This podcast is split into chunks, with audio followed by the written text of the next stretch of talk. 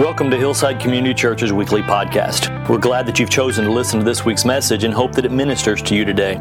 Hillside's located in Keller, Texas, and if you would like to know more about us or to listen to previous recordings, please visit us at yourhillside.com. And now, this week's message. Well, glad you're with us today because we're starting a new series that we're calling uh, Crystal. Let's be clear. And uh, if you saw that last week or the moment you saw it, perhaps you thought about the movie A Few Good Men. How many of you that scene came to mind? If you haven't seen that movie, let me see if your hands if you haven't seen that movie. It's going to be hard for you to grow spiritually, really, if you haven't seen that. Uh, we had a family go home and show their teens that movie. It's a classic. You've, you've got to see it. Uh, you've heard the phrase, you can't handle the truth. That came from that movie. And so did this phrase where Jack Nicholson and Tom Cruise have this exchange in a courtroom and the, it's legal, it's very heavy, like the rain that's falling upon us now. and um, uh, there's a scene in which Jack Nicholson is a general and he's, in, he's done some things he shouldn't, but He's screaming at Tom Cruise, who's the lawyer trying to prosecute him, and he says, You, if I don't do what I do, people die. Are we clear? And he says, Yes. And he says, No, are we clear? And then Tom Cruise has a face on him you got to see when he says, Crystal.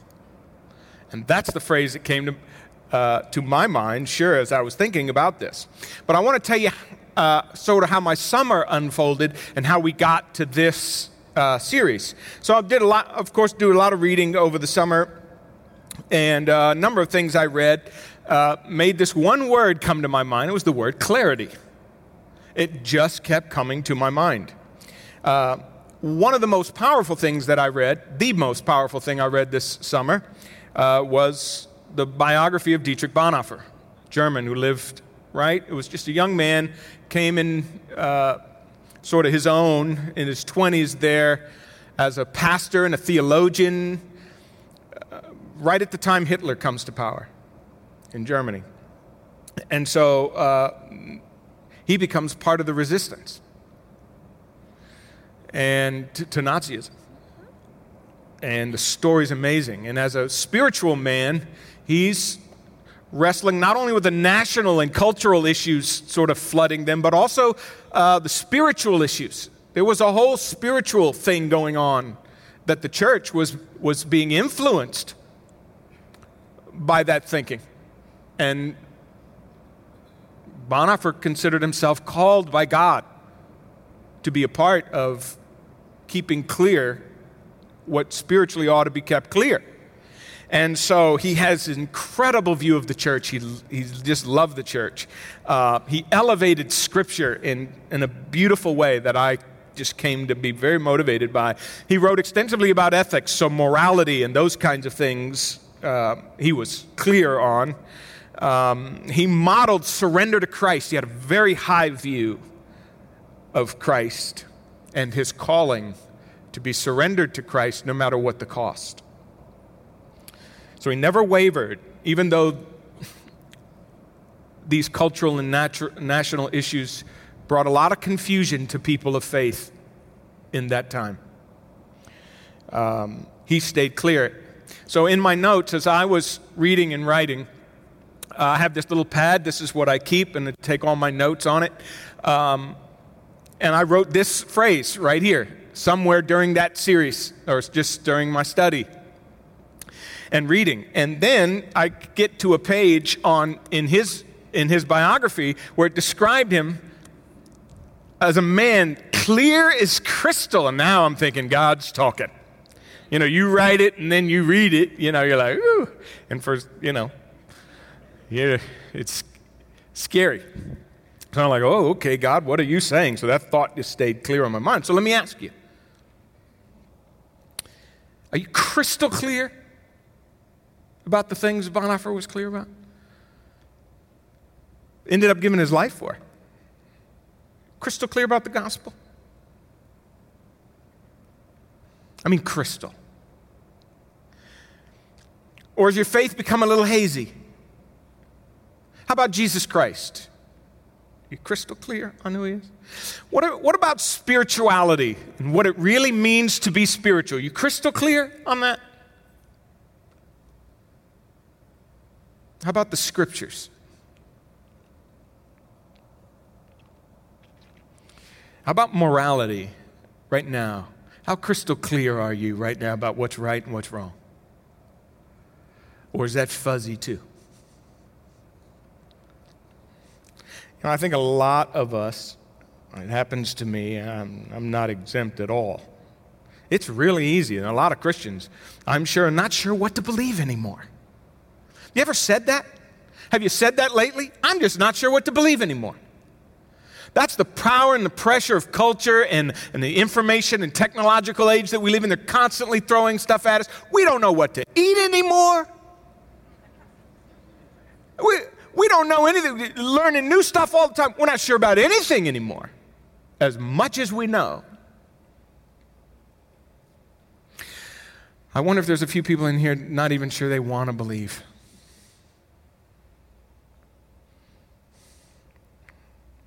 Because there's a lot of confusing and competing notions about everything. So I thought, you know, in my thinking about this series, I thought, well, we'll start with Jesus. How can you go wrong there?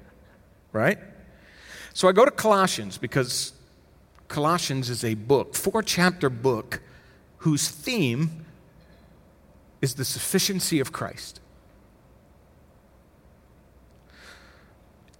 And in chapter 1, there's a paragraph, verses 15 to 20, that's the loftiest view of Jesus you're going to find in all your New Testament.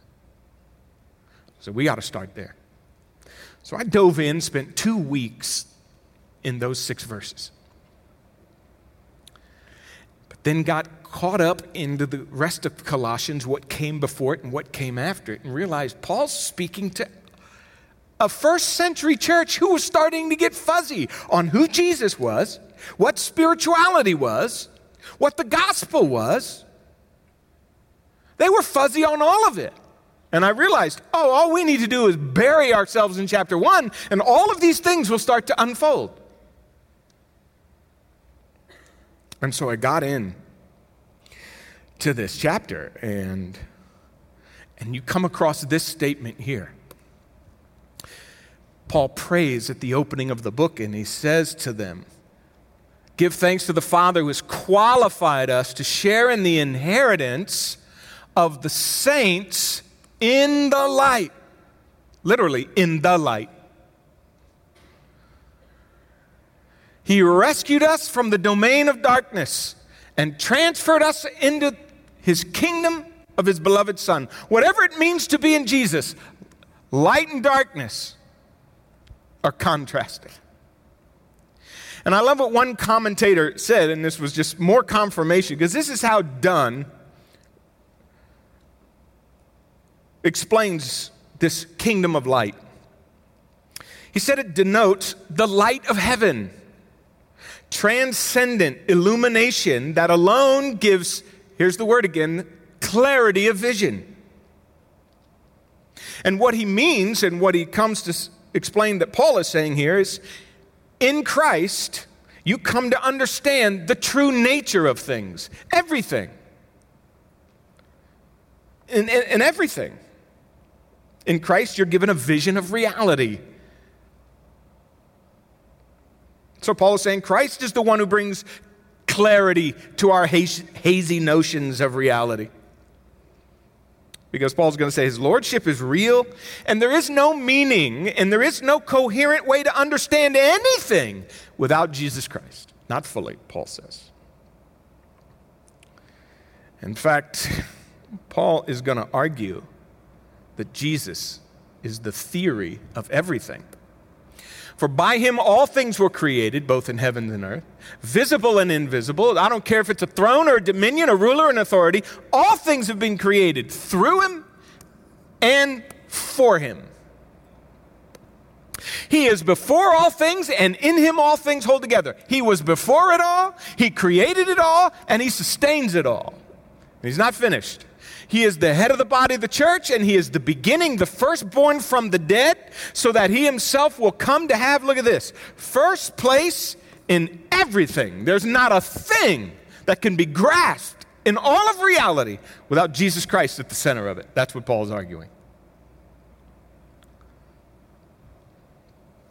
He's essentially saying Christ is the theory of everything.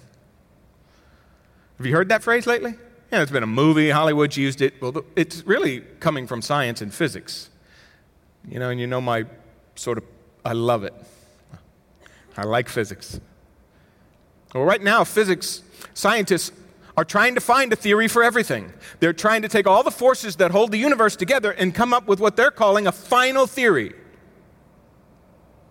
All they got to do is read Colossians chapter 1, verses 16 to 18, because he's the theory of everything. He was before it all, he created it all, he sustains it all, and it's all for him.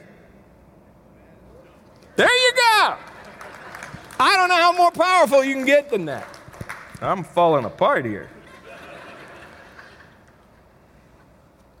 That's, so that's the theory of everything. Now,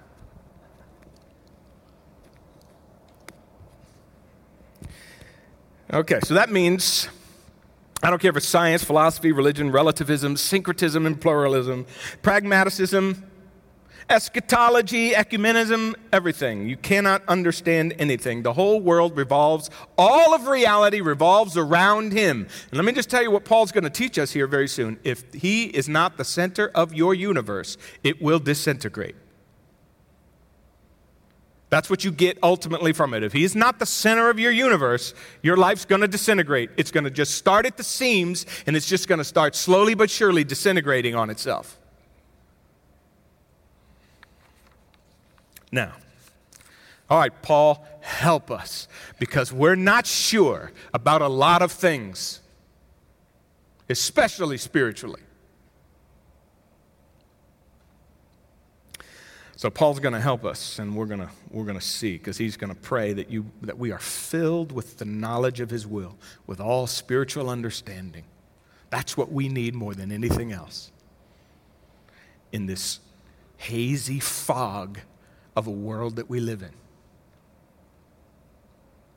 So, Paul's going to begin this process of clarity. So, what happened to me is I started in verses 15 to 20, about middle of the way through chapter 1. And then it, and I couldn't help myself, it just kept driving me back toward the beginning. And so I said, okay, Paul, what, you're going all the way back to the beginning. You're giving thanks to God for them, uh, of our, for, for to God the Father of our Lord Jesus Christ. You're praying for them because you've heard of their faith and their love. That's what he prays. Well, I've, this is what I've heard about you guys. This is a, this is a church very vulnerable, okay, to all kinds of deceitful stuff. And then Paul says, I'm, I see your faith and love, and I know what it's based on. It's based on a hope that's laid up for you in heaven, of which you previously heard the word of truth, the gospel. So you previously heard. And then in verse 6, the gospel which has come to you just as in all the world, it's bearing fruit and increasing, even it has been doing in you since the day you heard of it. So what he does is he takes them back. How are you going to help us with our foggy minds, Paul? I'm going to take you back to the day you heard the gospel.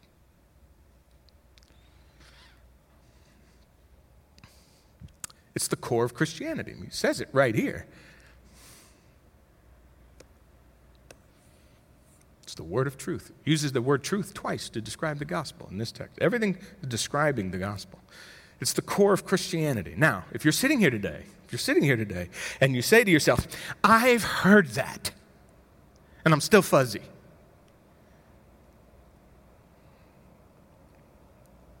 That's too simple. The world is far more complicated. I mean, come on, Pete. We live in a very complicated world. You're going to take me back to the gospel. I've heard, I've heard that before. Well, if that's what you're thinking, then it may very well be that you did not really have a grasp on the gospel. Because Paul's going to say your foggy mind needs to start right there. In fact, look, he's going to say this. He says, If indeed you continue in the faith, firmly established, steadfast. And look at this phrase and not moved away from the hope, there it is, of the gospel. Again, which you have heard. So here's what Paul's saying. He says, I know you guys are fuzzy. You're really vulnerable with between culture and, and everything flying at you so fast, you're not sure what you believe anymore. Let me take you back to the gospel and ask you, how far away have you gotten from the gospel? Because the farther you get away from that, the fuzzier things are going to get. That's what he's basically saying.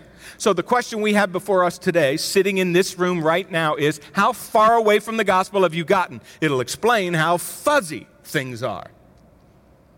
That's what he's saying. So, let's ask ourselves. Now, what we got to do is we got to we got to do something really awesome. We got to look closely at the gospel to find out what it is we're not seeing anymore.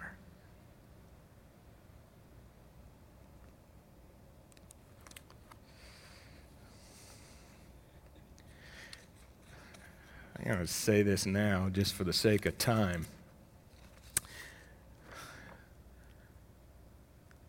There's an article that came out after the eclipse called The Great American Eclipse Hangover. Soon after the Great American Eclipse was over on Monday, hundreds of thousands of people began their migration home, many driving for hours, their eclipse glasses crumpled in the back seat like a ticket after a big show. Many are still on the road. They'll show up to work tired and yawning, their skin under their eyes ringed with darkness like a parting gift from the moon's shadow over the earth. I love that. This guy's good. They will remember in spurts the fleeting image of a white ring hanging high in the violet sky. They will remember in spurts. And I went on to interview people. That was the fastest two minutes of my life, one lady said. Someone else said, or he writes, the sight of the gleaming white ring starts to recede in the edges of the mind. And then one lady actually writes after saying, Well, what are you going to do now that you're going home? You know, like, it wasn't go to Disney World. It was, I'm probably going to get out of the sun for a little bit. That's what she said. And I'm sitting there thinking, you know what? That's what happens with the gospel.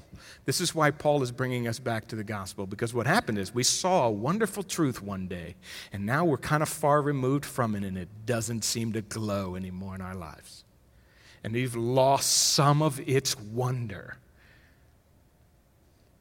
If it's lost its wonder, you're going to get hazy. If it's lost its wonder, if you got a gospel hangover, it's the reason why you start to disintegrate. Hmm, so, what does Paul say about that? I just want to say a couple things.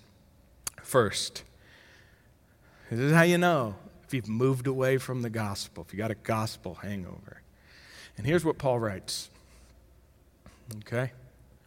So he first describes the gospel as a hope that's laid up for you in heaven. All right?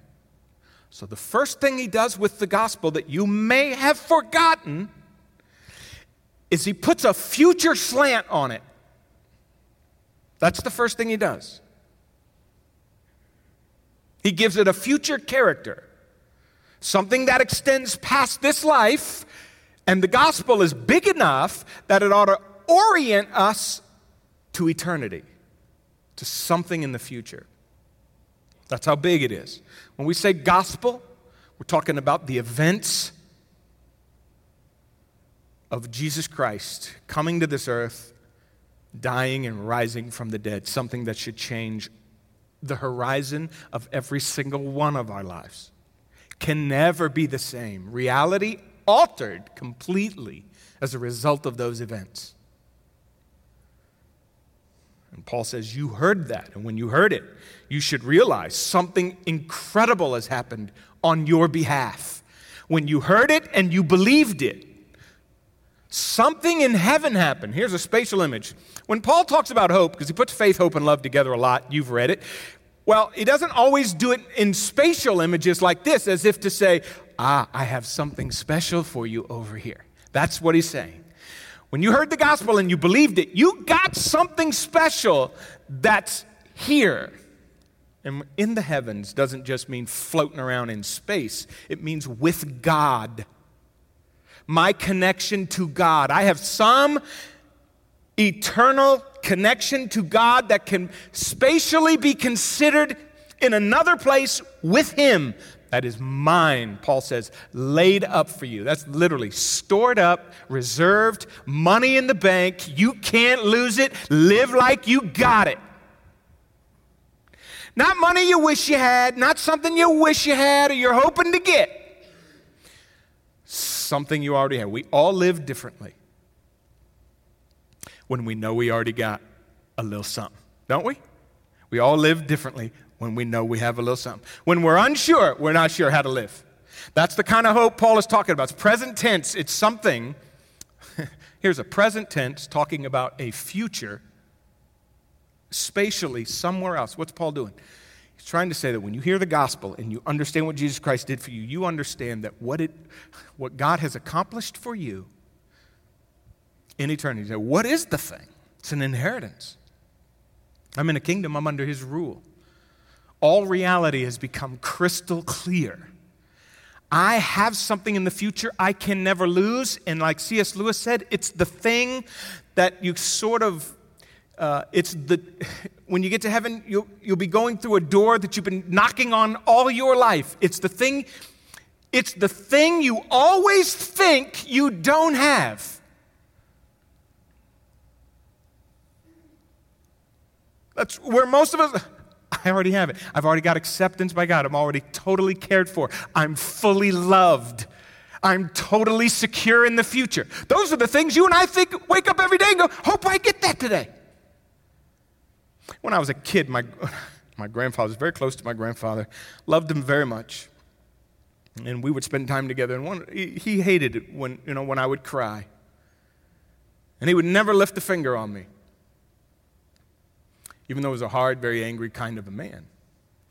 And he was rough on his kids. He loved me, and it bothered him if I'd get upset as a child. And my, my grandfather's way of dealing with it was uh, if I got upset, he'd say, uh, uh You want to see the thing? Very Italian. You want to see the thing? And I go, You know, you stop crying. You go, What thing? He goes, The thing. You want to see it? Yeah, yeah, what thing? The thing. Do you want to see it? I yeah, I want to see it. Well, there was never a thing.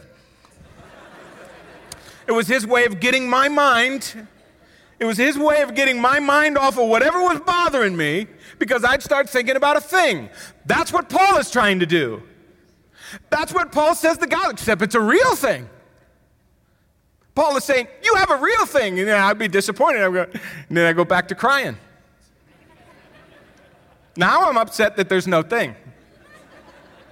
You see, but for Paul, Paul is saying, no, there really is a thing, that thing you've been waiting for all your life. It's, it's um, you know, C.S. Lewis describes it as a, a, piece of music you've, you've waited to hear all your life, um, a, a, a natural beauty you, you think you've seen the most natural beauty, the thing you want to see the most. It's, it's, it's it's a, it's a relationship with God that provides all of the soul's deepest needs. That's what the gospel gives.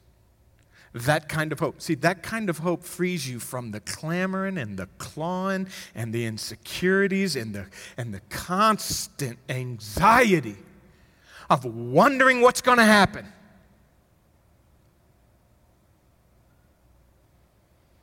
And Paul says, what the gospel has given you. So, right now, how far away from the gospel would you say you are in light of that hope that is before you? Like right now, is your life just devastated and it's a grind and you, you, you can't find joy? You, you just can't, you can't get out of it. You feel like you're in mud? Then somewhere along the line, you've forgotten the hope that you have in the gospel. You're insecure about all kinds of realities, from political to to physical, to health, to medical. We have a hope. None of those things can mess with it.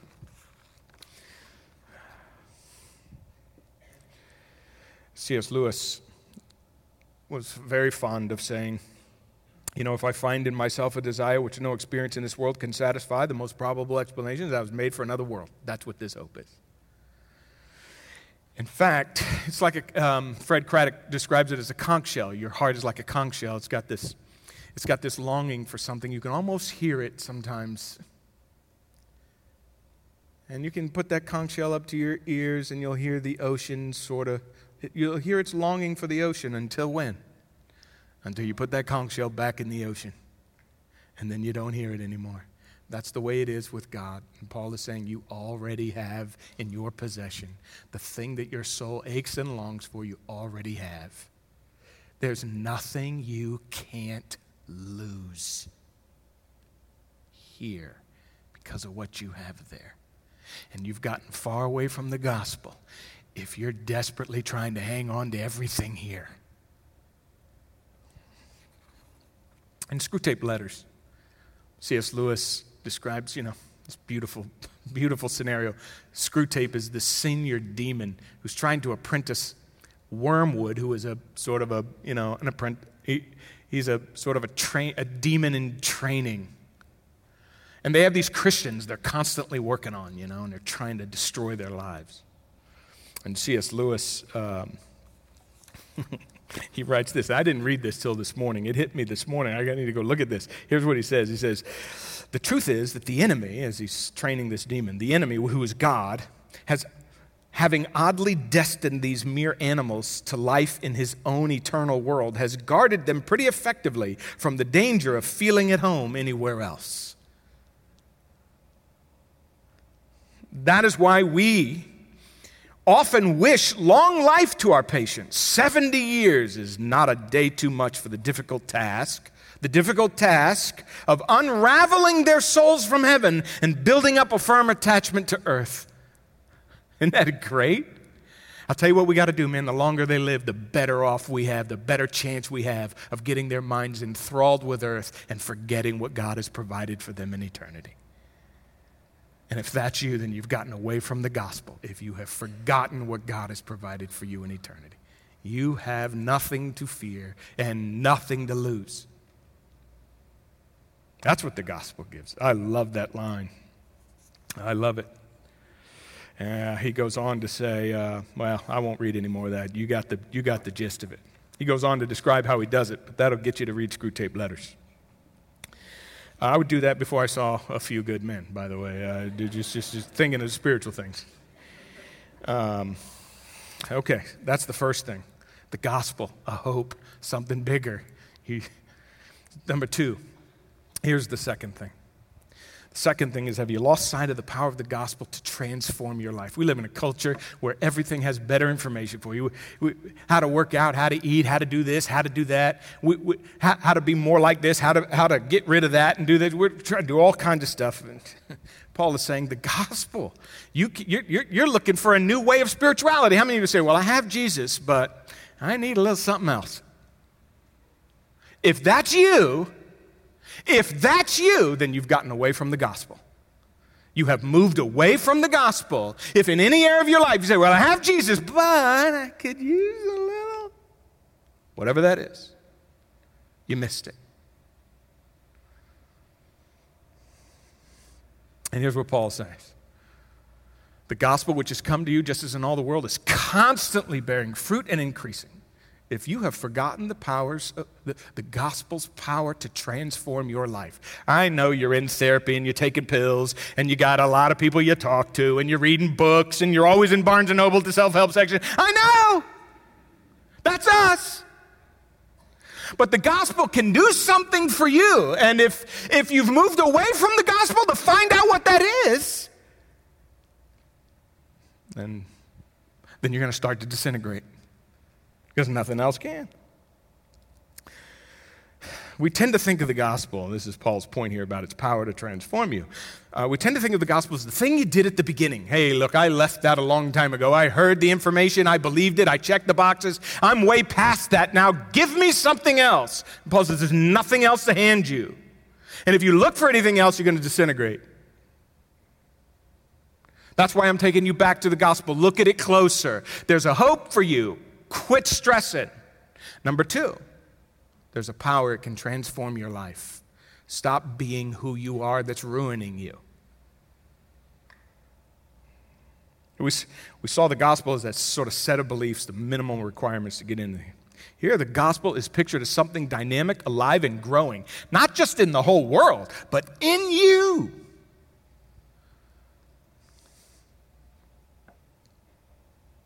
In other words, a dynamic, living thing. The gospel is alive. It should be moving you, growing you. The gospel does that? Yes. You can't. Yes, that's what the gospel does. That's why he calls it fruit.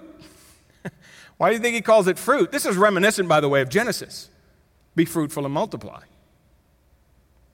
Except this is the new creation, this is spiritually speaking. And fruit is organic. The gospel comes inside you. It's not just something you can contain in your head and intellectually believe. It's got to be something that produces something in you. And it continues to grow. It never stops. You never get away from the gospel. If you do, then you didn't understand what the gospel was. So Paul's going to explain right here in a really beautiful way, right here. Watch this. Since the day you heard of it, it's, it could be working. It's, it's working. Look, here's the phrase, and you understood, because now he's going to detail it. What did we understand? We understood the grace of God and truth. Here's that truth again. That's reality. Here's what the gospel does in the kingdom of light it makes things clear. Let's be clear. That's what the gospel does. The future's sewed up. Let's be clear. Secondly, let's understand God's grace. What does that mean? How does this work in me when I understand God's grace? I understood God's grace when I was eight, when I was 15, when I was 22, when I gave my life to Christ. That's when I understood that part. What else was I to understand? Well, this is an interesting word Paul uses right here. You've probably heard a million times. I won't throw too many Greek words out there, but you know the word for know in Greek is gnosko. You've probably heard it lots of times. Well, you take that simple word and you add a preposition to it and you ten- intensify it.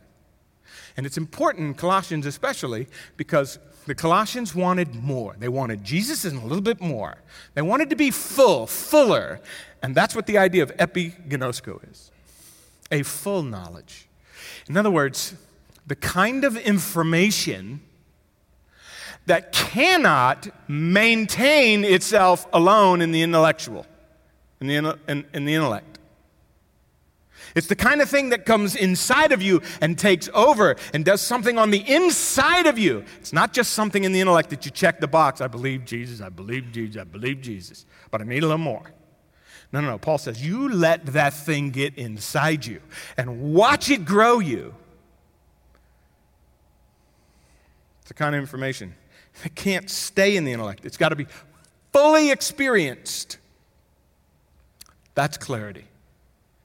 You say, How does that work in my life every day? Like when I wake up tomorrow morning, what am I supposed to do with the gospel?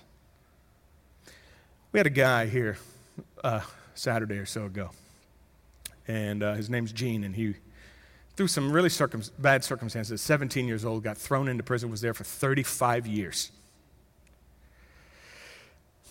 He didn't actually commit the crime. He was told he would only get 10 years.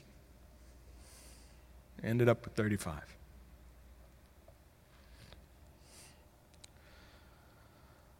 Then he got into prison, and said, by the time you're in prison, and you get through all this and you realize you're not getting out when they said you would, and you were there because of somebody else's sin, even though I was, a, I was in it, but it wasn't me, uh, you know, you could get really hard hearted. And I, I got angry. I was angry at the people that got me there. I was angry at the legal system that put me in there. And I was angry at the people that I was with inside the prison because it got violent and they got nasty. And you do that all these years. Well, he comes to Christ in there. And man, this man's story is absolutely overwhelming. It'll be one of those things that I, I, won't forget. And if you've never heard it or seen it, he's got a book out. You ought to read it. And if, you, if we, we can show it to you, I think we have it on film. I'd make sure I saw it. It was profound. I won't get over it anytime soon. Well, I jotted down little anecdotes that this little guy said, man, man who didn't even know what a cell phone was when he got out, because this was 1977 when he went in there. And I love this.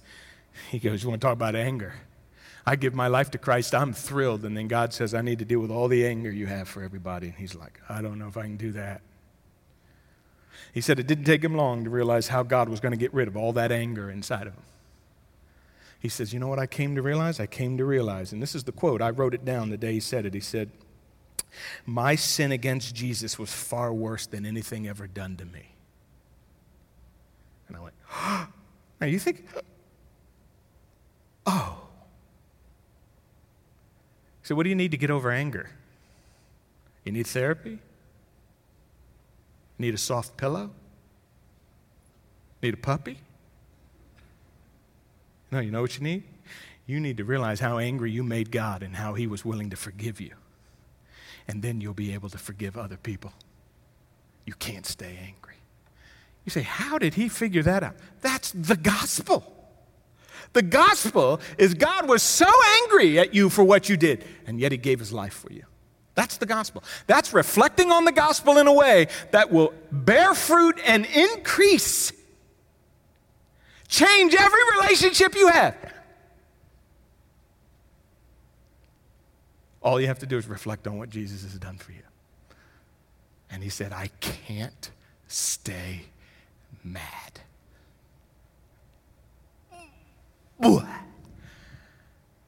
Oh my gracious.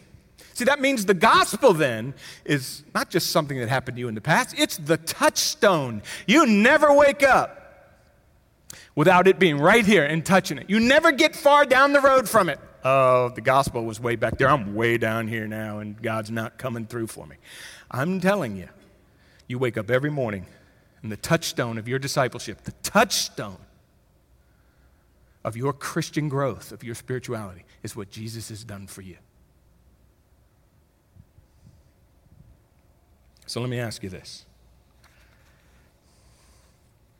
When was the last time? This is just tell you how far away from the gospel you've moved. When was the last time the generosity of God stopped you dead in your tracks. You were dead set on hating somebody. Dead set. It stopped you in your tracks and said, You can't, you can't feel that anymore. When was the last time that happened? When was the last time the generosity of God towards you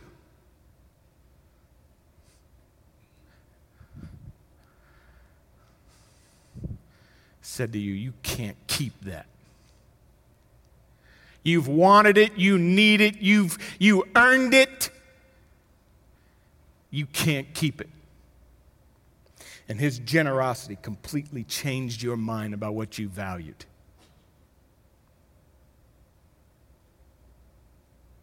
That's the power of the gospel. You think the gospel can transform you, by the way? That's what transforms you. When was the last time the generosity of God toward you stopped you dead in your tracks in the way you treat people? You're just pissy. And you let yourself off the hook as if some no one has treated you special and overwhelmed you with generosity. Rotten to the core as we are. Think that'll change the way you treat people? Hey, you want to read a book on self help? Read it. Or just reflect on the gospel tomorrow morning so hard that it drops you to your face and puts you on a new track. You can't even help it.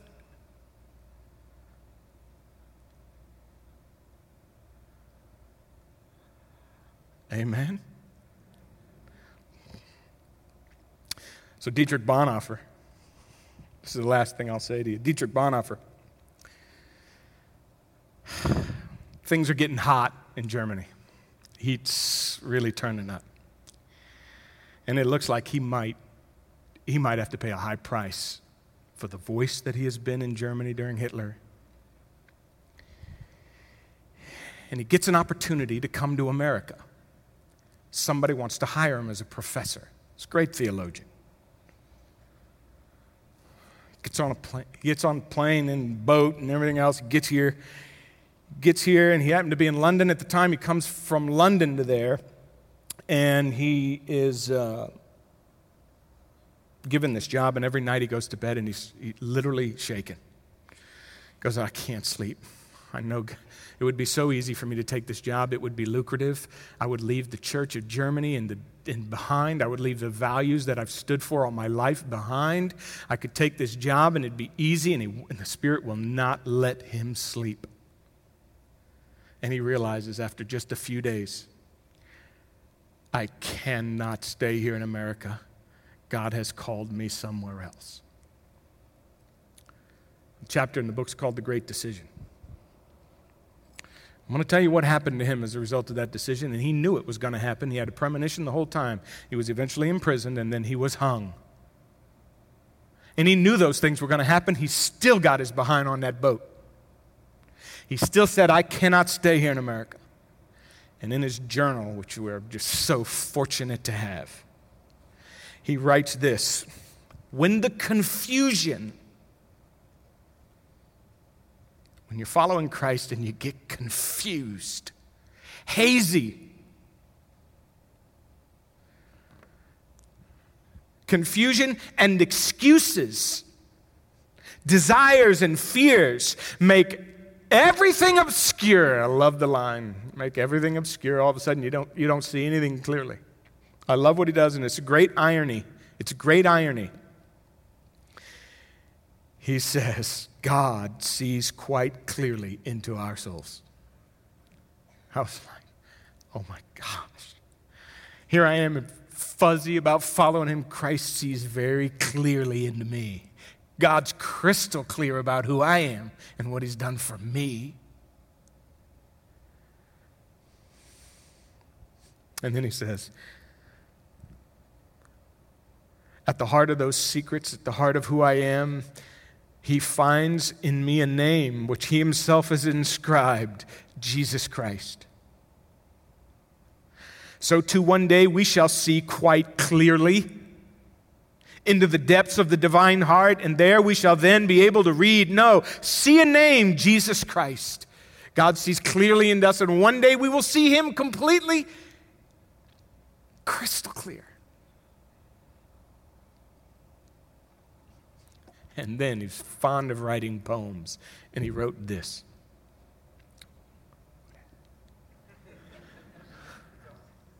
Is it on? Did it just go away?